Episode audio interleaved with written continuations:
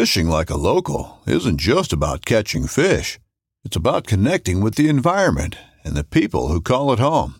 It's about hearing the stories and traditions that have been passed down for generations and sharing unforgettable moments with the people you meet along the way. Fishing like a local is having an experience that stays with you forever. And with Fishing Booker, you can experience it too, no matter where you are. Discover your next adventure on Fishing Booker. This upcoming concert season will be all about the boots, and Tecovas is your stop for the best in Western style. Tecovas has seasonal and limited edition offerings this spring and summer, including men's and women's boots, apparel, hats, bags, and more. All Tecovas boots are made by hand in a time-honored tradition with timeless styles that are always on trend. And Tecovas has first wear comfort with little to no break-in period. It's hard to find this level of comfort paired with this level of style. Stop by your local Tecovas store, have a complimentary drink or two, that's WCB style, and shop new styles. The smell of fresh leather and friendly staff are at your service. Many stores even have leather custom branding to make your boots truly personalized, and with regular live music and events, there's no in-store experience like it. If you can't make it into a store, just visit Tecovas.com. That's Tecovas.com. They offer free shipping on all boots, as well as free returns and exchanges, and ship right to your door. Go to Tecovas.com and find your new favorite pair of boots today.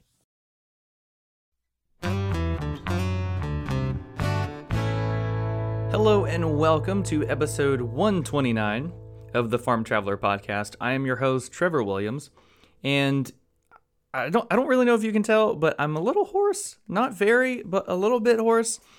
Allie and Molly, which is Allie's sister, my sister-in-law, we went to the Florida State Miami football game this past weekend, and it was the first FSU football game I've been to since actually the last time we played Miami at home in 2019.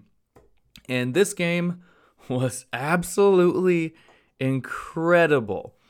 It was up and down. It was absolutely amazing. And basically, Florida State came back and won in like the last, 45 seconds, and we all went nuts.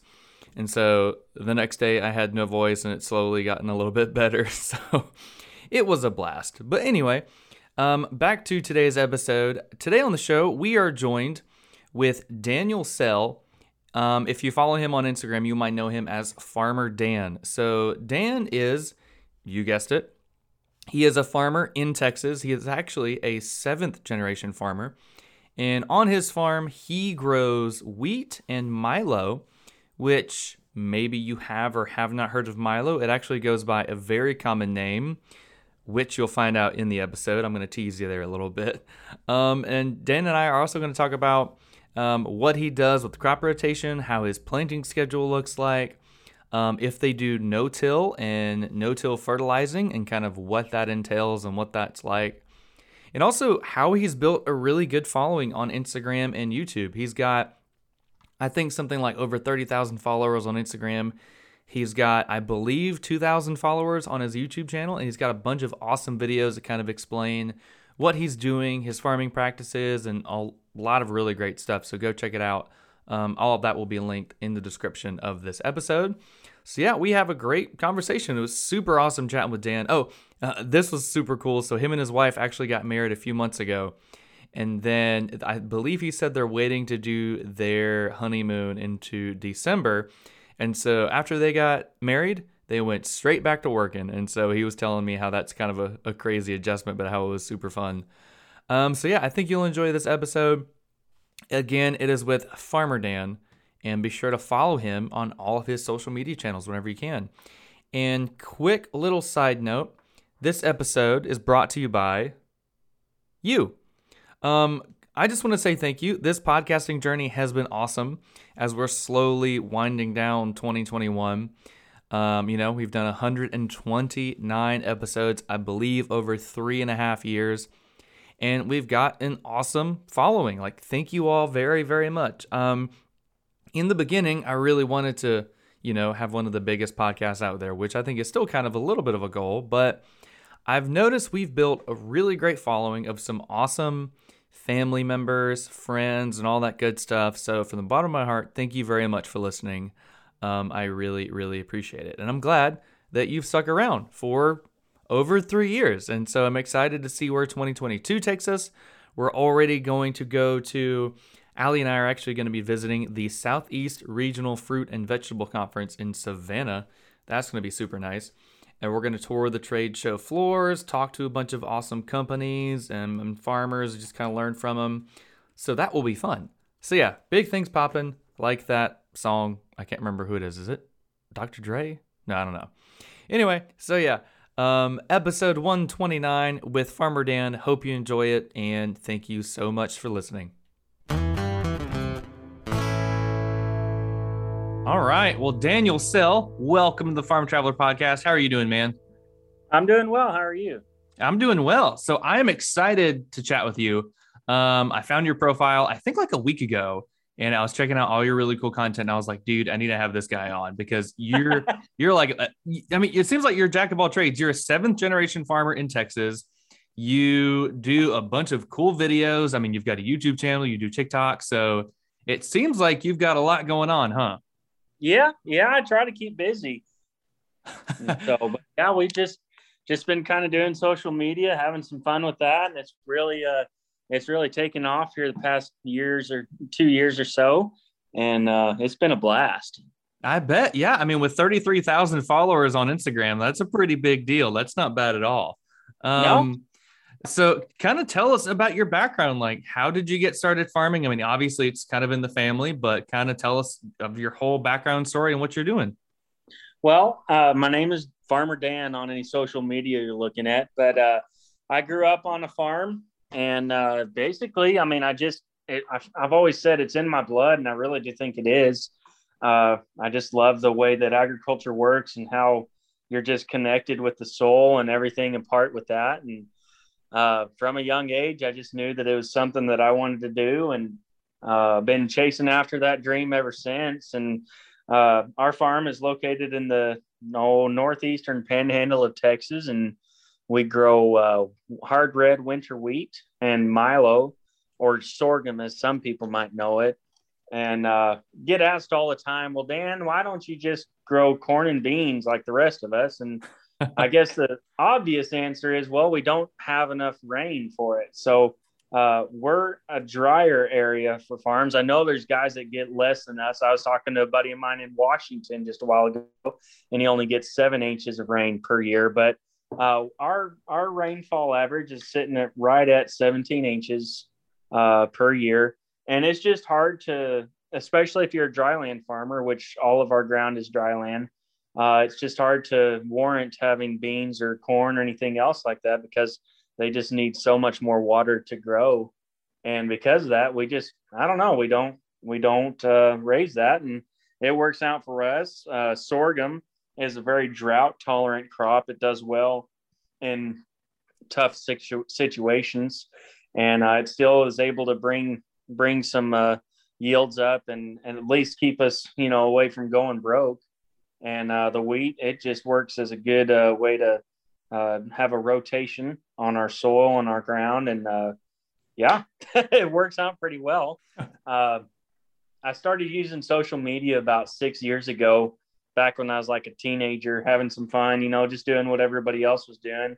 And it just, as one thing led to another, I started getting more followers, and people were more interested in seeing what I do. And it's evolved to where I have over 100,000 people following me on a couple of different platforms. And I don't know, it's kind of a daunting number, but when you really consider it, it's not that many people compared to what, like, even in one state.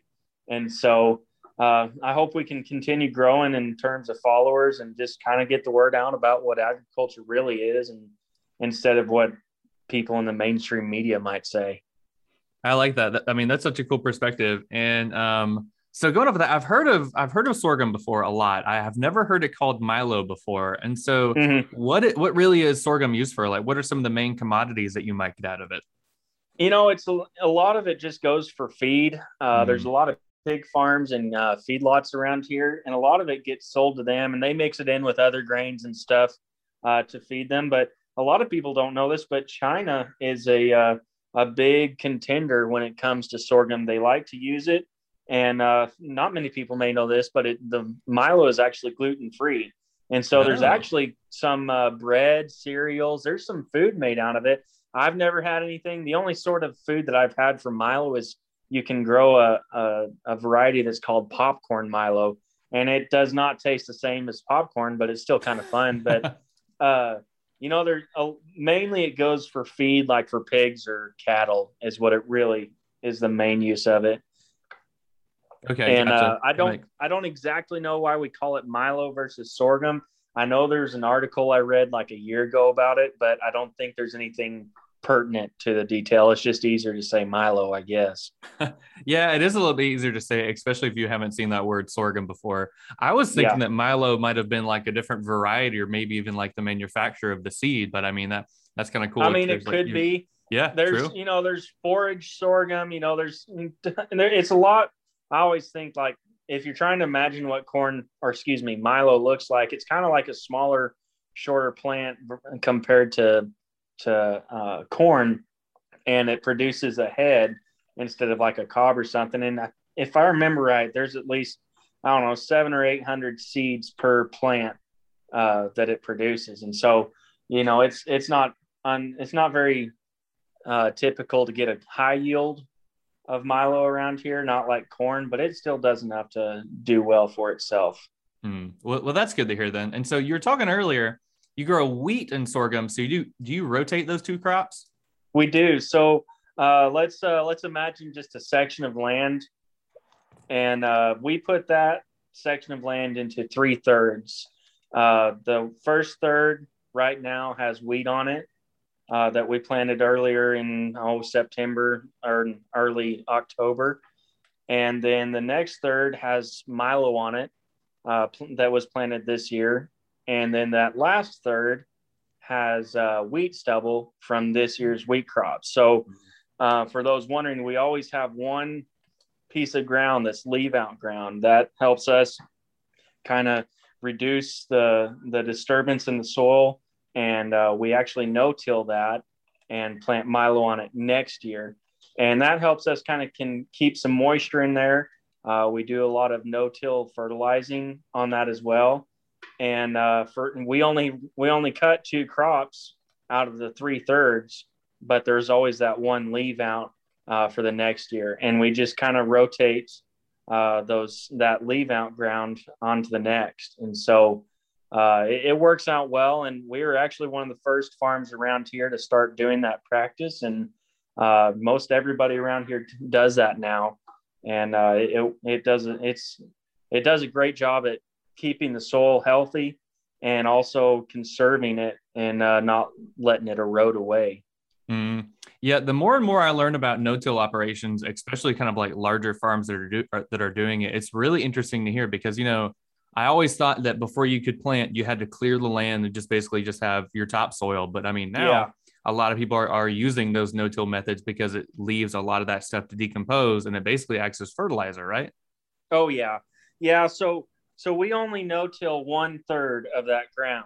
Now, like for us, after we finish wheat harvest, that wheat stubble stays there and it'll protect that soil. It not only protects the soil from blowing, another thing is it conserves moisture, because that's a little bit of a cover on the soil. It's not a defined cover crop, but it's still some cover.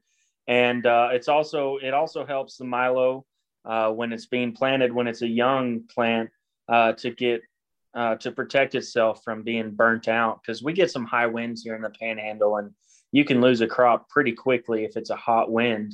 And so that stubble kind of serves as a barrier for it as well. That's true. I never really thought about that, though. I mean, that's really protecting a lot of those seeds from, flying the coop. That would not be bueno. I mean, you'd be losing a lot of your money there. You would.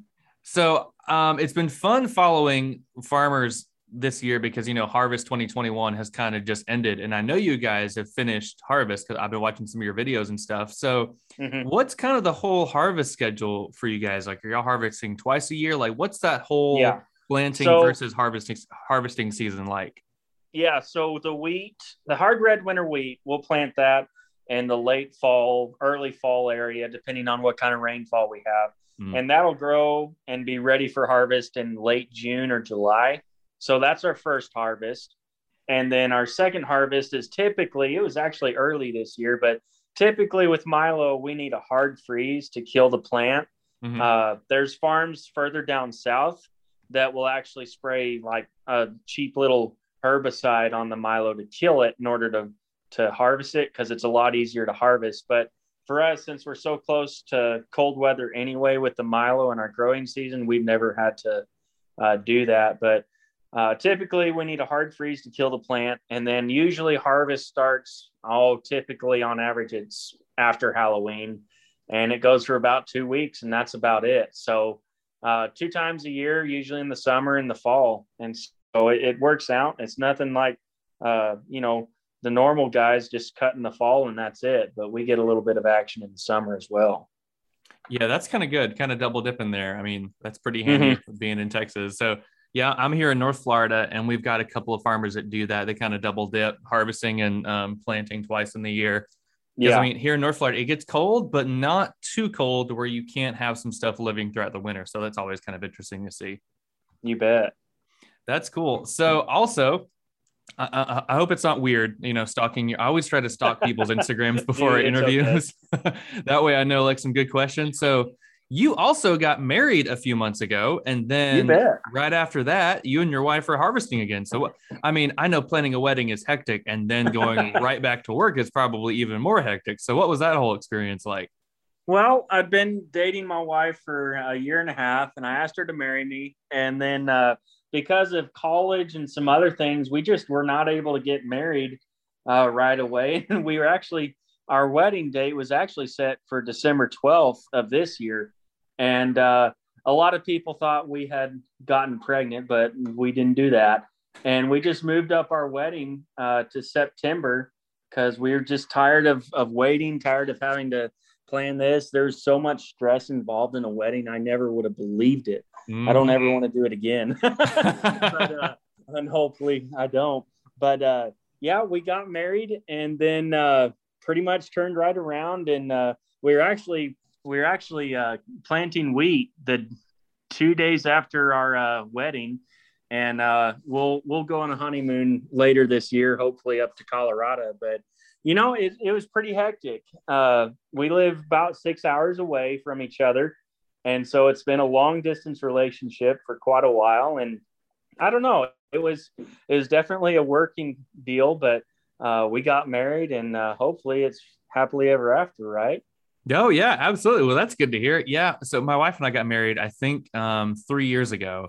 And yeah, that whole planning the thing was a whole ordeal. I mean, like, us men, there's stuff you never really think about. Like what color are the chargers? What color do all the flowers need to be? The whole guest list. And you're like, oh man, there's so much you got to do. Yeah, there was, I don't know how wedding planners do it. Like people that actually have that profession, I would die. Oh yeah. That would not be fun. Not be fun at all. No, I got to ask, did y'all drive away on one of your big John Deere tractors? That would have been fun to do, but I didn't even think about it. I should have. That would have been a blast. But that would have been really cool. That I feel like you don't see that a whole lot, even in weddings of farmers. I feel like I haven't seen that a whole lot.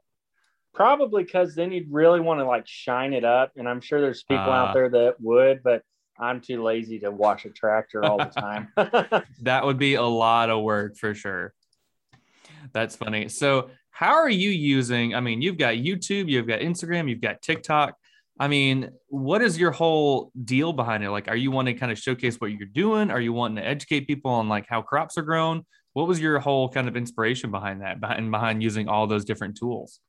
Well, I guess for me, I started out with Instagram. That's what really that's my go-to when I'm doing any sort of post or, videos or anything. That's where I start. And for me, I kind of have different personalities for each app. And so on TikTok, that's all just fun and games. There's very few quote unquote informational videos, and those never go anywhere anyway. And so it's more just a showcase of what farmers are like. We aren't just all, hillbillies and overalls chewing on a piece of straw or something. We have fun and we do things, and we're not just, doing whatever.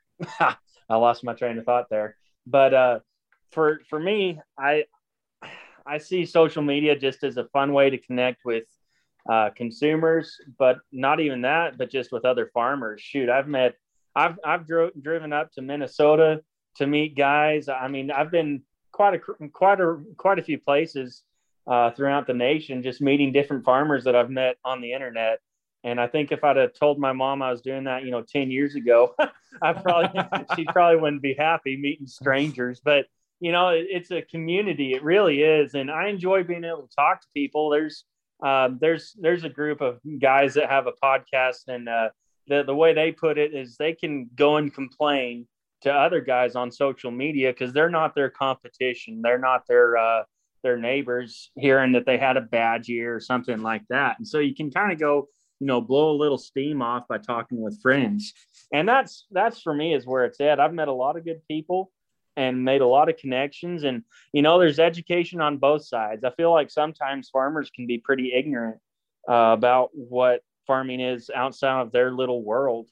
And, 9 times out of 10, when it comes to hate, it's a farmer about something that I do that they just either don't understand or are unwilling to comprehend. And so it's interesting to see that, but that's where it's at most times. But for me, just there's TikTok. I just make videos, have some fun, and try to entertain, really. There's nothing to it for me. And I've hit off pretty well these past couple of years. And I'm still shooting for that 1 million views mark. I know I've got quite a few videos that are close to it, but I've never made it yet.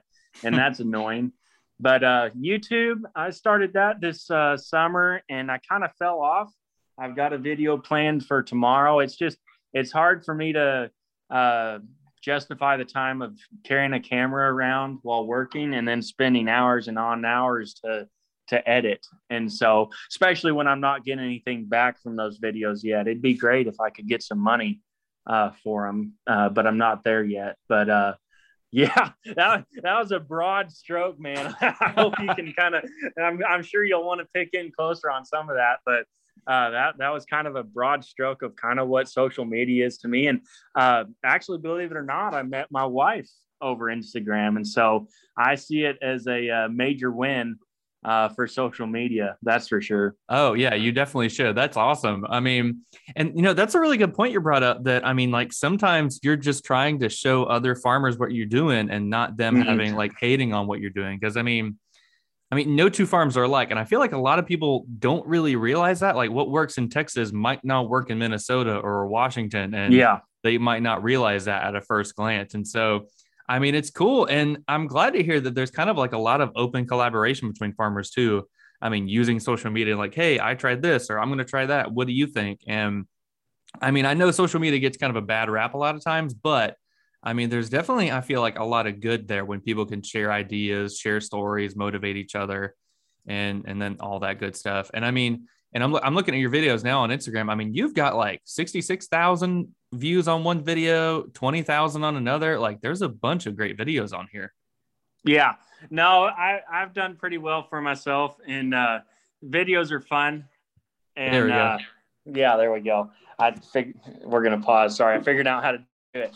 Anyway, yeah, I did, and it was fun. And I got a drone last fall, and I've been using that quite a bit. And shoot, it's just been one thing after another. I don't really make any money off of things. I got banned from making any sort of money on TikTok because I kept crossing the community guidelines, which is a bunch of bull crap. Oh, that's annoying. That's cool. Oh, that's crazy. So I don't get any revenue off of it. So it's just something that I do. If it was a job, I got some money off of it, shoot, I'd be doing it a lot more. I bet. Yeah, I think your latest one was a drone shot, and I love drone shot videos. They're so cool, especially in ag. I interviewed one guy, Pete. He's a chicken farmer in Canada, and he's been doing the same thing. He's been doing drone shots, and they're so cool to watch because you can literally get right up in there in the harvester and see what's going on. Yeah, it's awesome. And, you know, I used it this spring when I was planting milo. I'd follow the planter along real close and make sure that nothing was off or nothing wasn't working right. And oh, that's cool. You know, get way up close without having to stop the tractor. That's not bad. I had a friend that had that old, I think it was like the first generation GoPro drone, and he would fly it to his parents' house to check on them, see what they're doing, and he'd fly it back. But it was like 5 miles away. He said they'd call him. They'd just see like a drone hover in their back window and then fly off. It was pretty funny. I was like, that's a clever use for a drone. Yeah, it is. All right. So also we kind of mentioned this a little bit. You're a 7th generation farmer. So is there kind of a lot of pressure there? I mean, how does that feel to kind of be 7th generation carrying it on? For me, I have, so my family, there's 8 kids.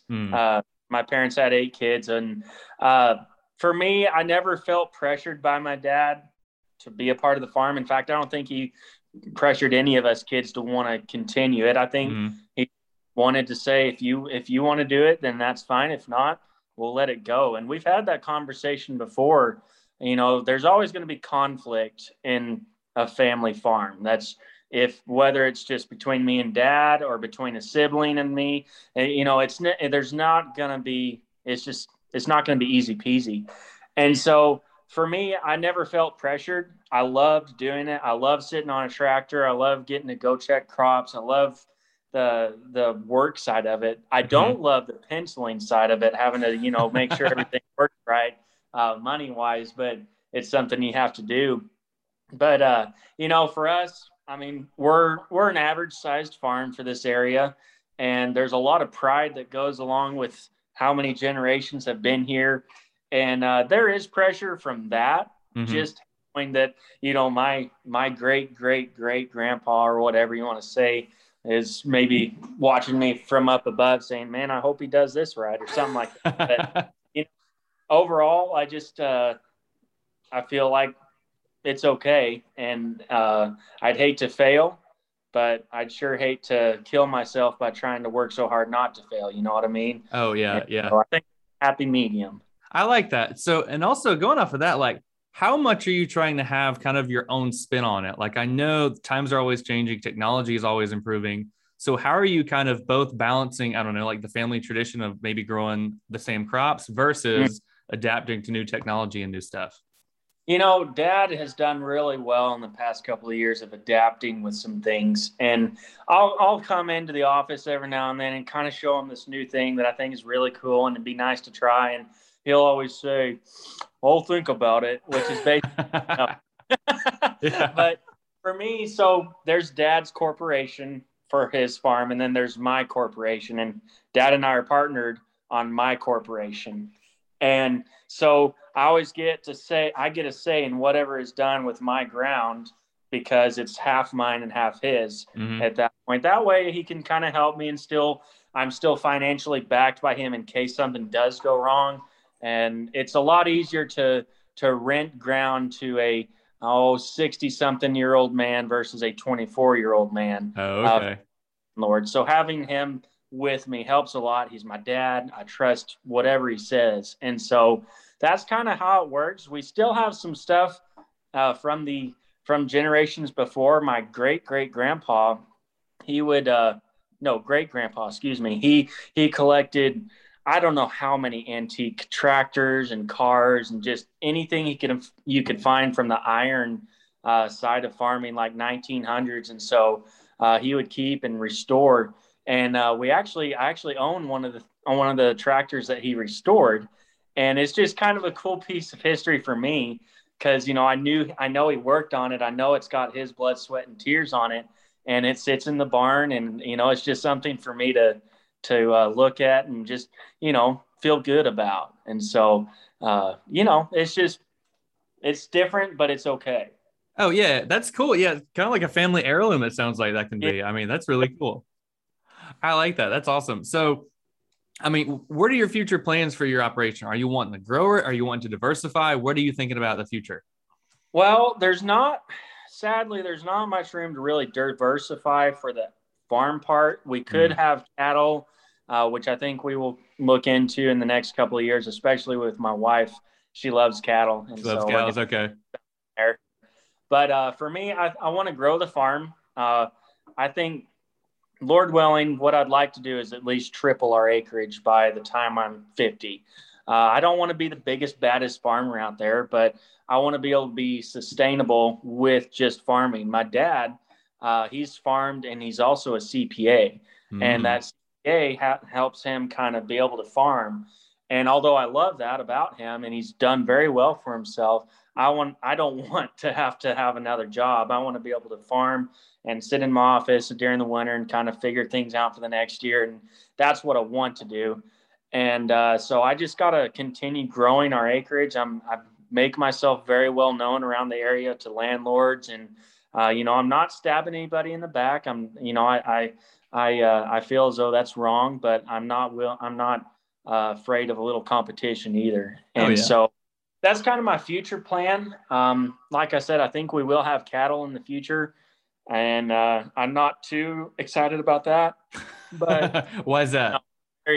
And so I kind of happy wife, happy life, right? Oh yeah. Happy wife, happy life. Yeah. So, I mean, how hard would it be to start getting cattle? I mean, of course you got to put in fences, you got to get food, medicine, all that stuff. What would that be like? So my granddad actually had registered Herefords back in the day. And we have some pasture land. The family does. We leased it to a good friend of ours, but for me, it wouldn't be too difficult to at least start a little herd. And I've actually got some land of my own, or that I lease, that has pasture land. So it wouldn't be too difficult to start a small herd and just kind of grow from there. Mm. I hate admitting that because Elise is going to do that. But, you know, it is what it is. And so I don't think it'd be too difficult. Around here, most guys, they run cattle and they farm. It's a good way. Usually if the cattle market's high, grain prices are low and vice versa. Mm. And one will make money and one will lose money one way or another. And so you can always kind of find a way.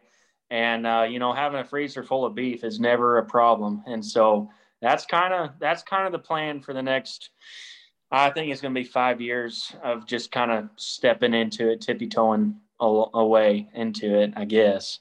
I gotcha. Yeah. That sounds like a good idea. I'm trying to convince my wife. She also likes cows, but I want to convince her that we can find another couple and like go halvesies on a cow.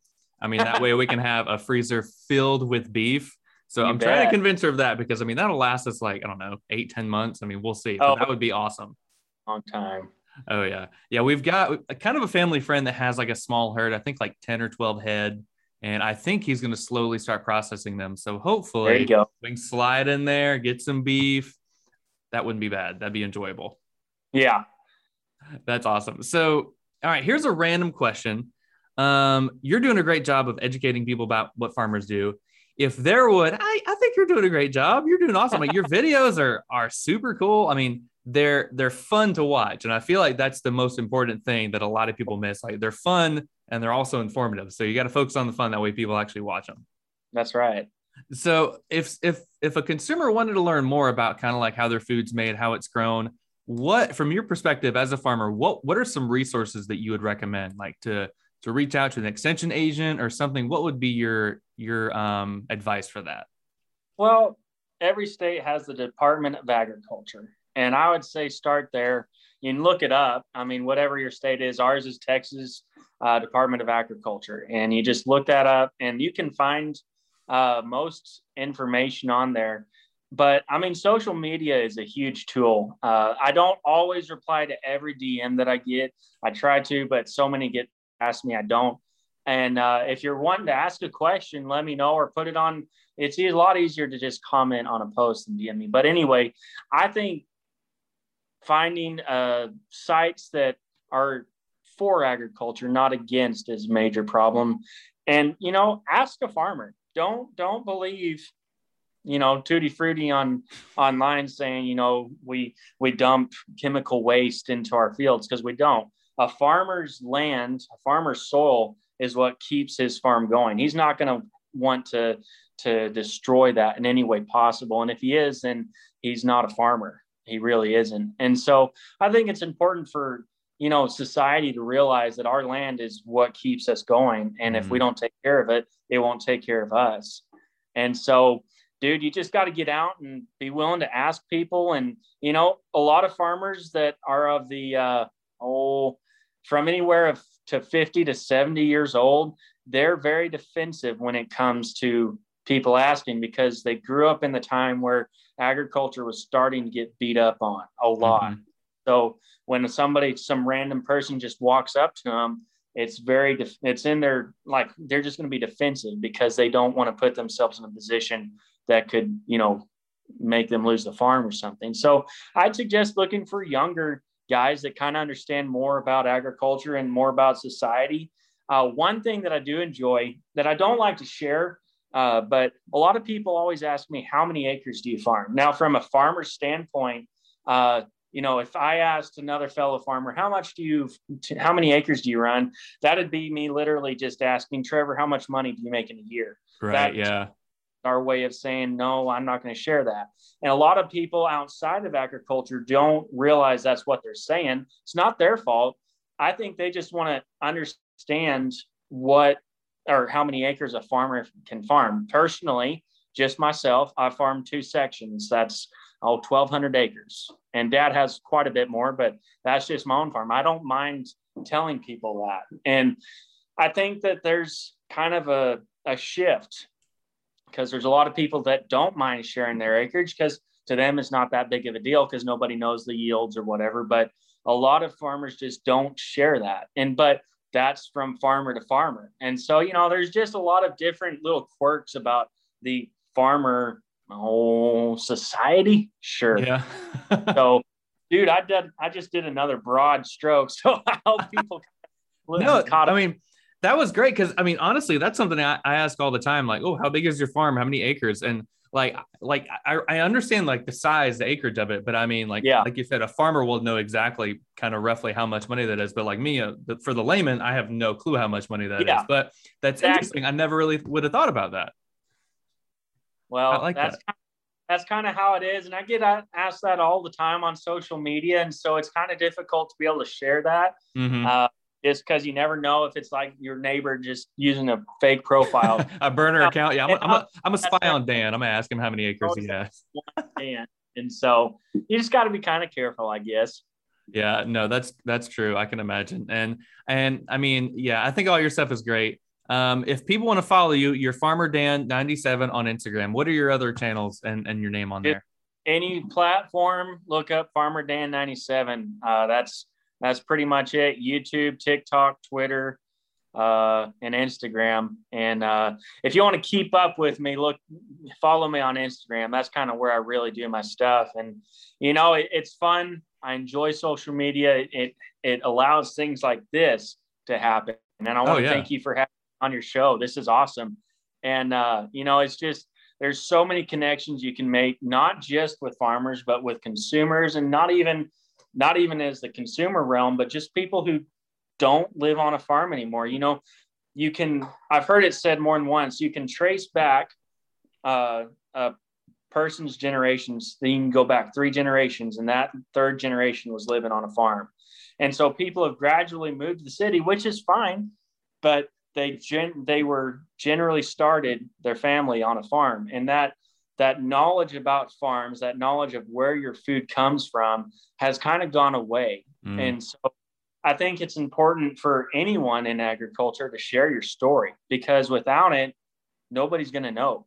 And it's not like I want to be known as Farmer Dan for the rest of my life. I don't plan to continue social media for the rest of my life. But for me, it's something to use to educate, but also have fun and tease other guys about farming and, just meet some really cool people. Yeah, absolutely. And I was super excited to have you on. I replied and you replied within like an hour. Like, it was great. I think it's so great because, especially going back to that 3 generations thing. My grandpa was a farmer, and he had a catfish farm up here in North Florida. It was super fun. He grew hybrid bass and catfish, and it was so fun. So literally anytime we wanted to have a guaranteed catch, we'd go to the farm, catch it, cook it, clean it. It was great. It was awesome. But yeah, I feel like a lot of people are getting more and more curious about where their food comes from, especially with social media. They can go up there and literally just search like, oh, I want to find like a beef rancher, or I don't know, somebody that grows tomatoes, and you can find somebody and see exactly how it's grown. Like, no matter what country you're in, of course, if that country grows it. And so, yeah, I think sometimes it gets a bad rap, but I think social media has been a great tool that a lot of people like you are using. So, but yeah. Well, Dan, I really appreciate it, man. This was an awesome interview. Excited to chat with you. Can't wait to see all of your content coming forward in the spring when you guys start planning again. So that'll be exciting. Looking forward to it. You bet. Well, thank you for having me on your show, Trevor. Absolutely, man. I really appreciate it.